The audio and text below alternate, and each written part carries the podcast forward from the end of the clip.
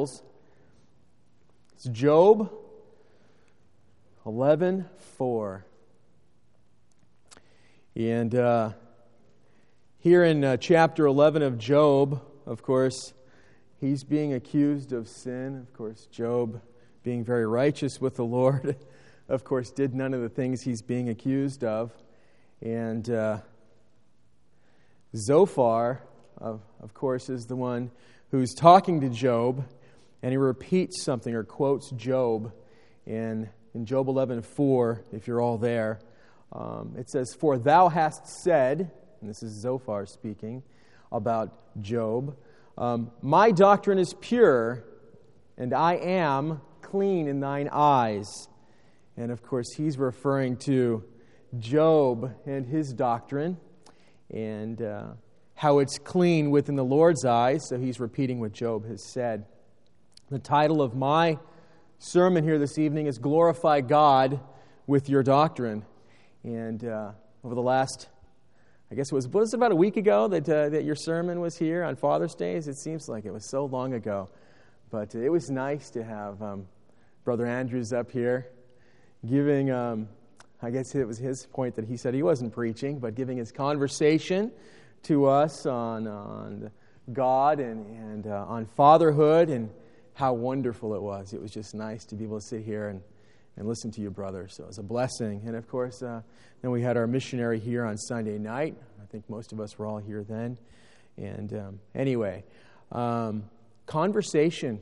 You know, my last sermon um, was about lively stones, and before that, it was hear ye, hear ye, you know, listening to the preaching.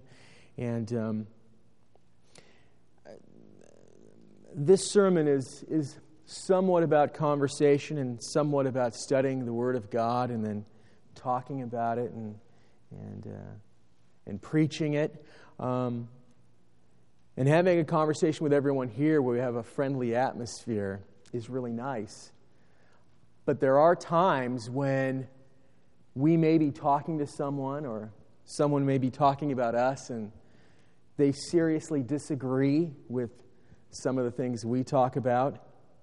And uh, there are those times when we can't have a polite conversation. And one of the things that I'm sure of is that I know why we will disagree, and uh, it's because we're selfish. And uh, we're not being spiritually minded. Um, we're in the flesh, so we're not bringing it from the Word of God. It's uh, from ourself. And uh, in Acts, of course, we all know the story about the the uh, Pharisees that were converted Christians, um, adhering to the Old Testament law of circumcision, and uh, there was a disagreement. And in Acts 15:1, it says, "And certain men which came down from Judea taught the brethren, and said, Except ye be circumcised after the manner of Moses, ye cannot be saved." When therefore Paul and Barnabas had no small dissension and disputation with them. And I read that and I said, wow, dissension and disputation, they were arguing. These guys were fighting about, about the truths and the Word of God and, and, and, and salvation and what that means. And they determined that Paul and Barnabas and certain other of them, so they had a whole group, should go up to Jerusalem unto the apostles and unto the elders about this question. And we know, of course, they talked about it, and Peter spoke about it but uh, they decided circumcision was not a necessity. Um, but these other guys were really on fire about it. it was, they were burnt up, and this, this argument was, was heated dissension and disputation. Um, we know from reading the Bible that there's examples of different ter- churches in the New Testament, churches and individuals being rebuked and instructed uh, for their lack of knowledge or continued adherence to the Old Testament, like circumcision. Um, and uh, as I was reading, of course, you read a lot of um, commentaries and expositories. Um, John Gill spoke about this verse in this section of Acts, and he, of course, called it for the uh, Pharisees, he, he called it Judaizing Christians. So they were converting the gospel. Um, and that's still even a little bit more different when I'm talking about glorifying God with your doctrine. It's really quite different when a person, a supposed Christian, um, outright slanders another person or misinforms them um, or misleads them away from truths in the Bible. And of course, we know that's going to happen. It's spoken about in Matthew and many other verses, but in Matthew, uh, and many false prophets shall rise and deceive many. And of course, uh, supposed Christians deceiving Christians. And, and I believe just like there is an antichrist, there are anti Christians, um, these false prophets uh, teaching people. They talk about it even further in 2 Peter 2 1. But there were false prophets also among you, excuse me, also among the people, even as there are false teachers among you, who privily shall bring in damnable heresies, even denying the Lord that bought them, and bring upon themselves swift destruction.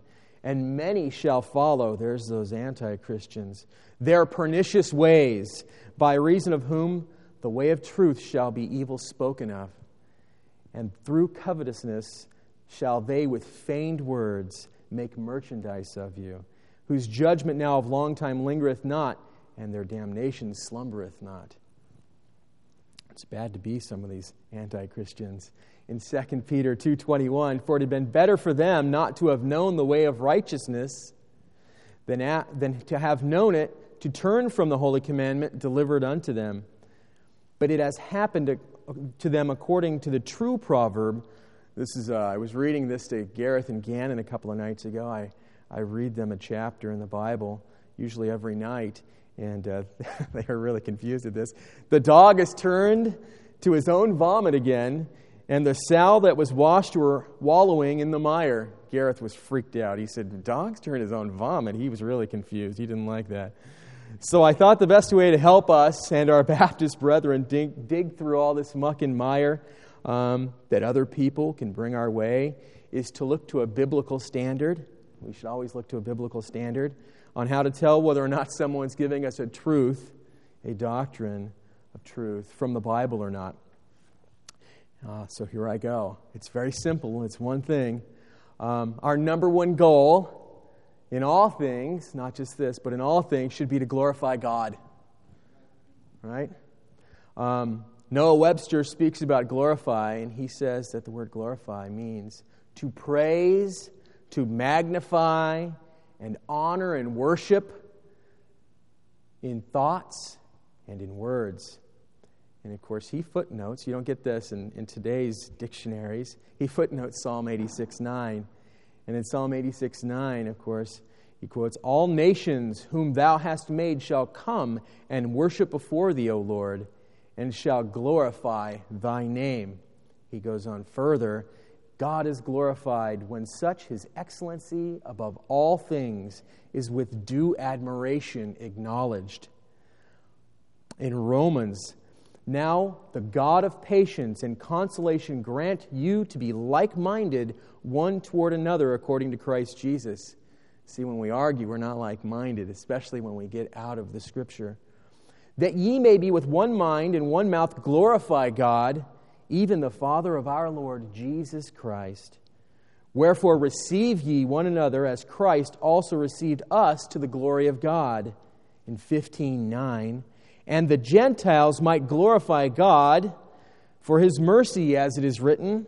For this cause I will confess to thee among the Gentiles and sing unto thy name. And again he saith, Rejoice, ye Gentiles, with his people. And again, praise the Lord, all ye Gentiles, and laud him, all ye people.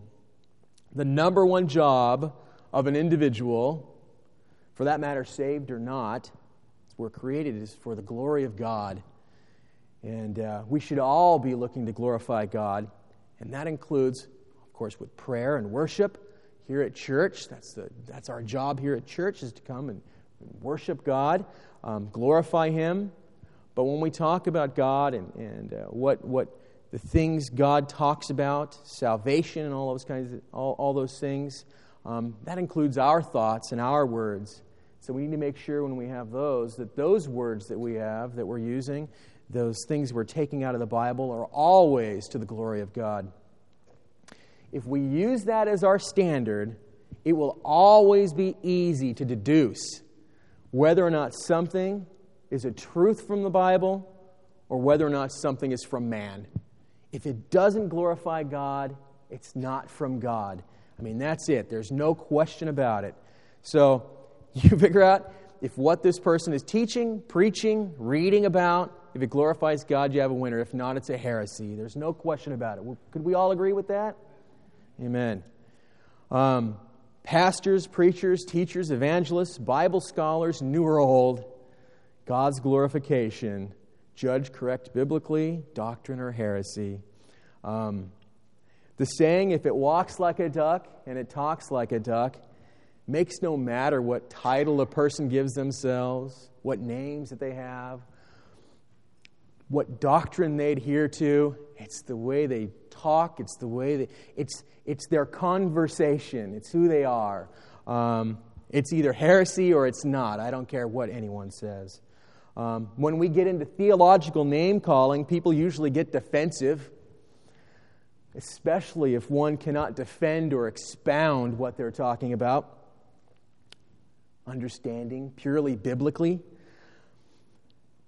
These people, of course, are usually the loudest, the meanest, the rudest, the crudest, the most dangerous anti Christians that there are. We need to make sure that we study God, and that, of course, theology. That means the study of God. The people who founded this church, Berean, as we drive by, of course, it says Berean Baptist Church and this has been talked about and preached here.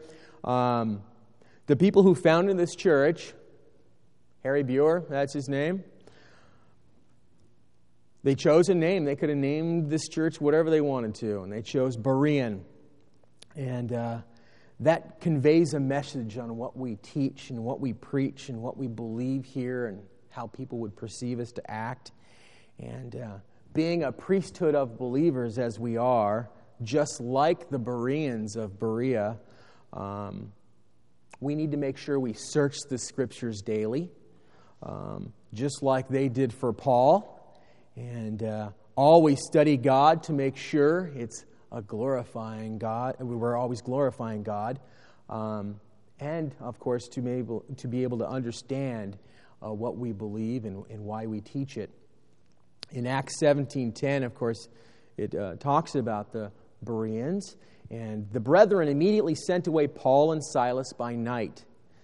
They were, of course, not well received in Thessalonica, um, unto Berea, who, coming thither, went into a synagogue of the Jews. These were more noble than those in Thessalonica, in that they received the word with all readiness of mind, and searched the scriptures daily whether those things were so.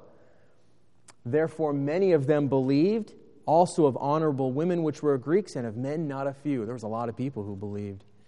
And uh, Christ had his disciples. And of course, disciple means pupil or student, it doesn't necessarily mean an apostle.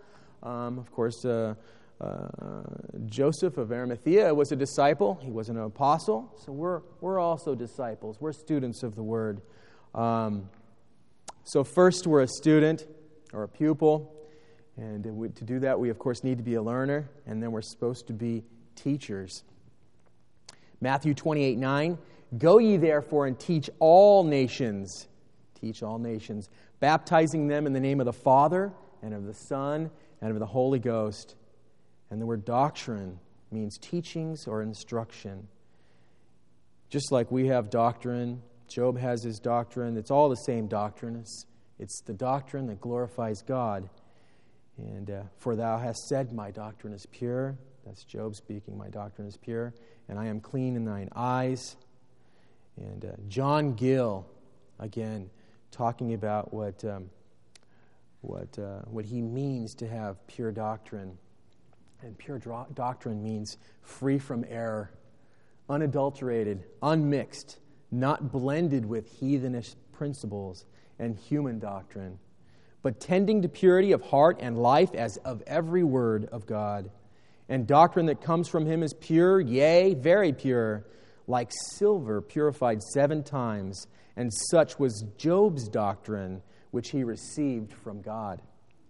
Christ gave doctrine to the disciples and the multitudes, and he began to teach by the seaside, and there was gathered unto him a great multitude so that he entered into a ship and sat in the sea, and the whole multitude was by the sea on the land. And he taught them many things by parables and said unto them in his doctrine. Doctrine is teaching. And under the heading of doctrine, or the title, of course, we have soteriology. And soteriology is a doctrine, the doctrine of, or teaching of, the instruction of salvation by Jesus Christ. And ultimately, what we're talking about is the doctrines of grace versus the doctrines of man. No matter what the title these doctrines have gone under the last couple of thousands of years, they've been fighting each other since Adam and Eve and the first fig leaf.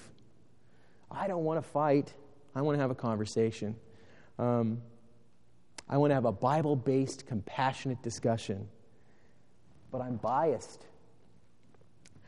I've been reading Scripture already.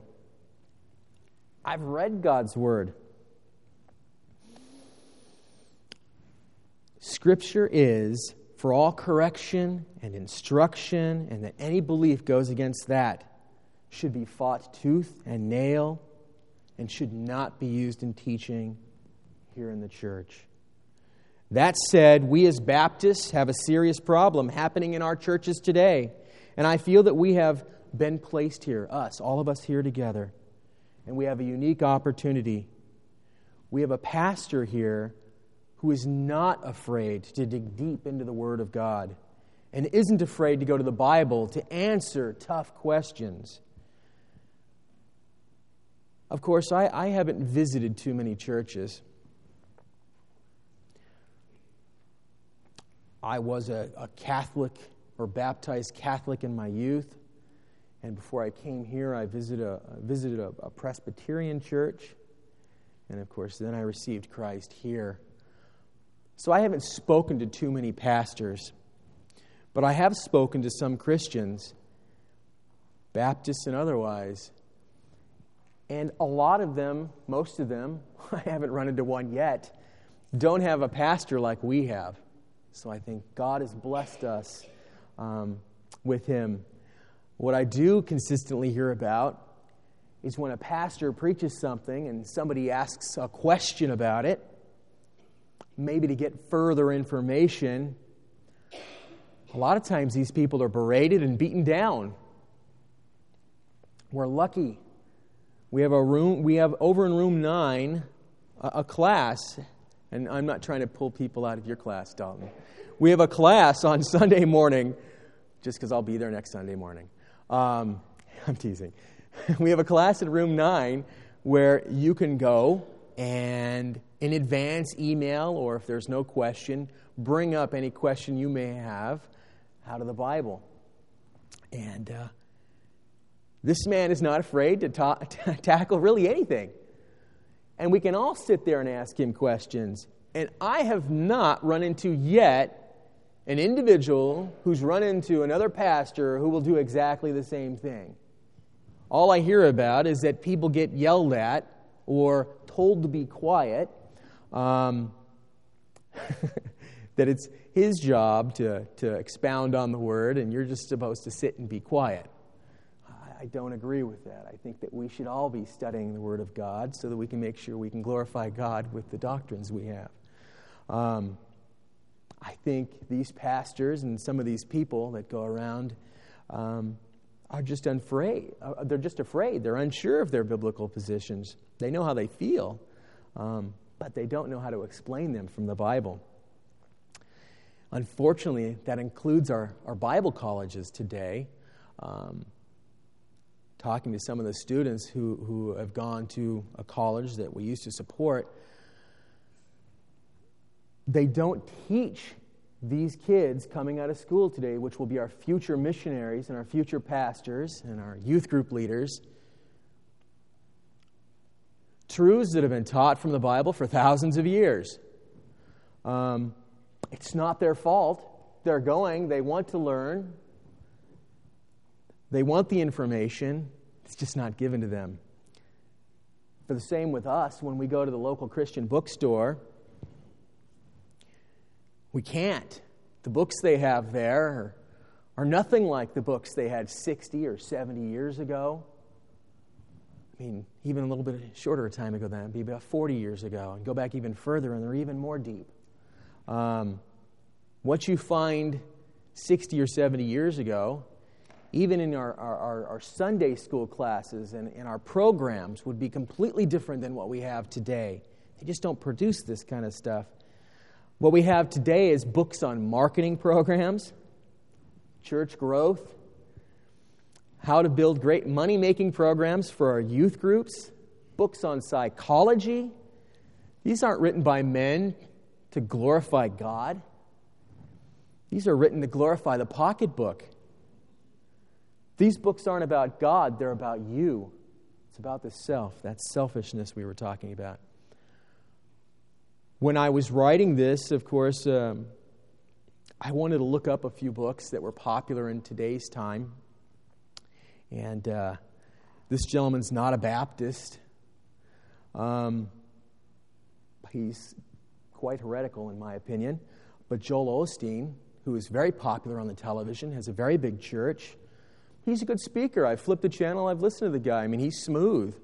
Um, wrote, a, wrote a book called Your Best Life Now.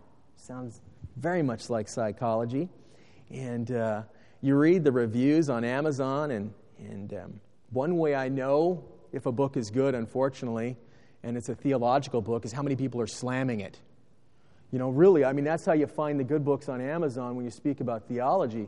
You, write, you read all the hate mail on there and you go, this guy's got something good in here. Because itching ears, today's people, they don't want to hear the truths of God. I mean, they get mad. I mean, they'll go on for hundreds and hundreds of words how much this book is horrible. Joel Osteen's website is just great. I mean, everybody loves this book. I mean, he's got four stars all the way across on every, on every post on there. And I was reading, and I'm going down, and um, Publishers Weekly, which reviews these books, they're not a, a theological organization, but they do, they do book reviews. and they said this Your Best Life Now is a treatise on how to get God to serve the demands of self centered individuals. Where's the theology? This is pure psychology. Um, he's not leading man to God, he's leading man to fill his pocketbook. This name it and claim it kind of theology. It's, it's pure heresy. Um, this is the doctrine of man, not the doctrine of God. And then, as I'm perusing through, of course, you can't help because they have these help pages that come up and try to offer you every book that they've got that's popular right now. And you got Rick Warren, he's like boom, boom, boom, all over the place on there. And everybody loves that book, The Purpose Driven, this and that and the other thing. And, uh, and that guy's making cash. Um, his books are, are, are, on church growth or, or the doctrine of business and marketing. I mean, this is business and marketing 101. Um, church growth. That's what his books are all about. And uh, the bigger the church, the better the church. And your church isn't healthy unless it's growing by X amount per month and X amount per year. And you got to have millions of people coming in and out, and you got to have 20,000 in your, in your count and all sorts of things. And he equates that to having a healthy church. I say, blah. That's, that's, that's, pure, that's pure garbage. Um, you can't tell how big a church is by how healthy it is just for no other reasoning than if Jeff, you stand up and, and um, ah, Lino, you stand up. Just stand up for a second, please. Or, or, or Brother Andrews, you stand up. That, we'll have three guys here. Can we look at any of these guys and actually tell by their size which one is healthier? I mean, by his standard, Brother Andrews is tipping that scale. I mean, he's the most healthiest guy here. In the same way, you can't judge a church. You guys can sit down now. You can't judge a church by its size on how healthy it is.